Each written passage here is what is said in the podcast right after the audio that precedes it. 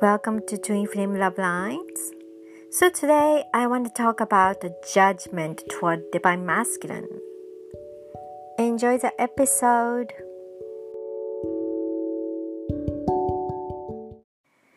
So, how divine feminines can judge masculines? This is something I have recently learned that from other sources.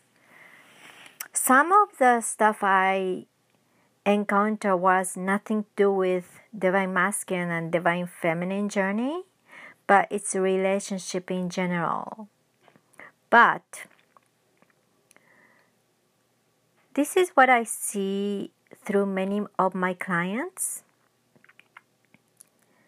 And I also used to be like this. So, divine feminines, you know, we can't really tell the difference between how to energetically clear divine feminine way and divine masculine way. We think since we are both, you know, twins, and then since we are both coming from, many of us are from same stars, then we think, okay, how to ascend should be the same. So many of divine feminines are in touch with their psychic energies. They are awakened. You know, they have all these spidey senses like clairvoyancy, clairaudient ability, you know, stuff like that. You know, people can read a tarot card, channel, and you know many of people are empath so we automatically assume you know how divine feminines goes through their journeys that's the way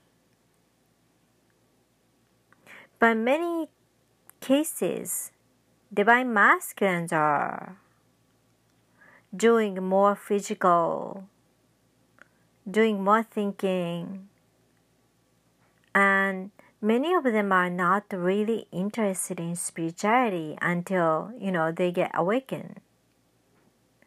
So often, you know, it takes much longer time and they have to go through trial and error many more times than compared to divine feminines because their job is go into 3D and make themselves sink deep into this 3D construct and experience whatever the toxic or karmic relationships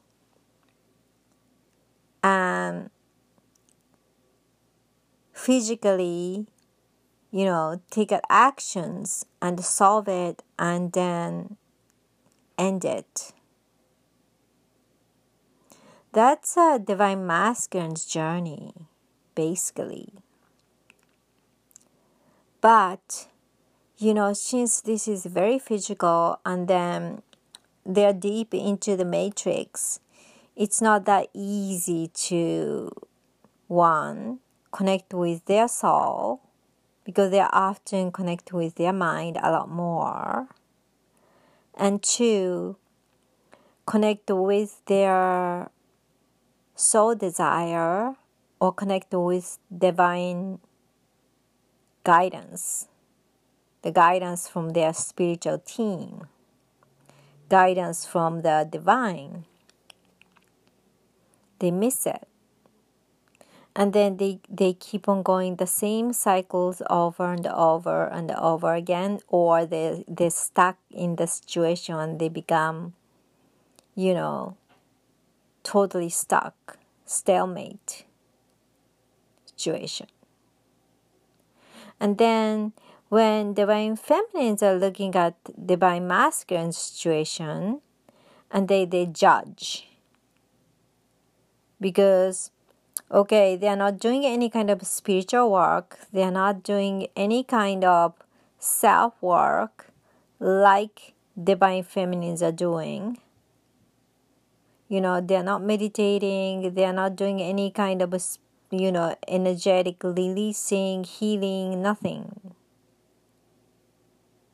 and then divine feminines judge because divine masculines you know keep on going through the same cycles over and over again but divine masculine's jobs are experiencing various emotions by going through all these toxic and karmic experiences. They have to go through so many emotions and experiences and then make decisions and then that's including making mistakes battling with their egos and pride you know admitting what their soul really want all this process they have to go through by experiencing it. Of course, some of divine masculines started to become more awakened and then get in touch with doing more spirituality stuff, but in general, divine masculines are designed to tackle with their twin flame journey in much much deep dense physical level.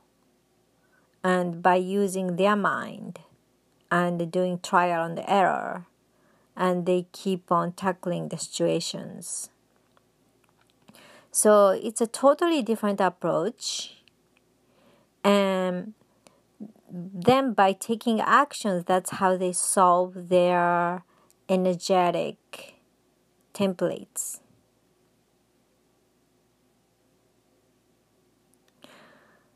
so that's a very different from how divine feminines operate. So according to divine feminines, when when divine masculines are not doing the way they do, you know, divine feminines tend to judge divine masculines. And then think all sort of names, you know, and judge them and some of them are fed up with divine masculine and just leave and you know go with some other people like soulmates or the karmic. No compassion toward divine masculines. Because often you know they wear masks so they pretend like they're happy or everything is all right. So that's you know, some of them totally believe, okay, that's what's going on with divine masculine, so divine feminines leave. Of course, there is a free will, so divine feminines can do anything they feel like according to what their soul wants. Because, you know, these twin flame journeys are not like, okay, you gotta stick with divine masculine no matter what for the sake of leveling. Once divine feminines deeply awakened and know what this connection is and who this divine masculine is to her, it's no longer leveling. You know, I'm just using the word divine masculine and divine feminines for the sake of convenience because that's a common language people can understand one's counterpart. That's how they express, you know, mainly one only counterpart who you know has been experiencing the life, physical life, since their beginning of incarnation as beings. That's the counterpart, divine counterpart. So that's the most accurate way of calling them.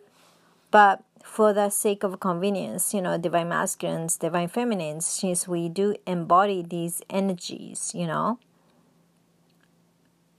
and representing these energies, even though we both embody divine masculines and divine feminine energies within us. Just using that wording. But after divine feminines realize who he is to her, of course, there's always free will. But many of them, including my clients, they choose to hold space and focus on their solo mission. Divine feminines are having, you know, two missions, especially if they are star starseed. You have your own mission you do on your own. And then when divine masculines are ready to, you know, do the mission together, collaborate, then second mission is twin flame mission. But when your partner is not ready or still going through their karmic cycles or toxic relationship or whatnot, he's still clearing his side of the road. Always can focus on your solo mission. And then let's say people gonna say, What's if I don't go through twin flame journey with him. That's an extra mission. Many of Starseed decided to take on top of their main mission, which is their solo mission. So as long as we have complete our solo mission, it's okay. Our job is done.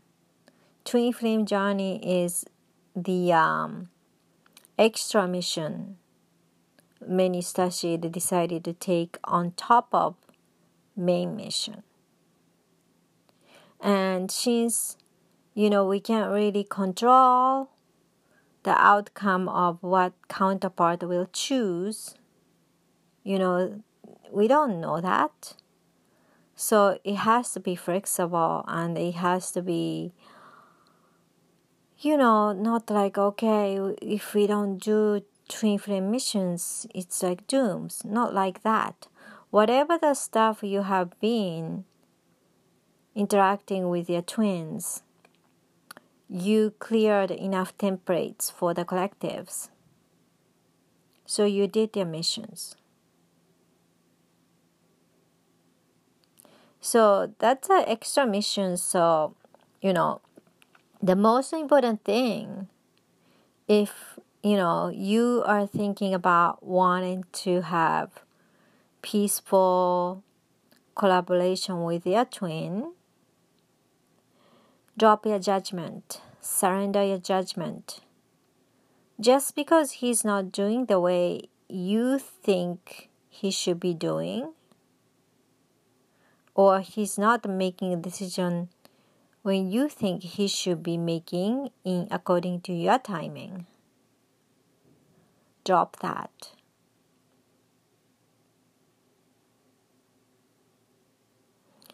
Unconditional love is respecting whatever your counterpart is choosing. Unconditional love is freedom. Love is freedom, not bondage.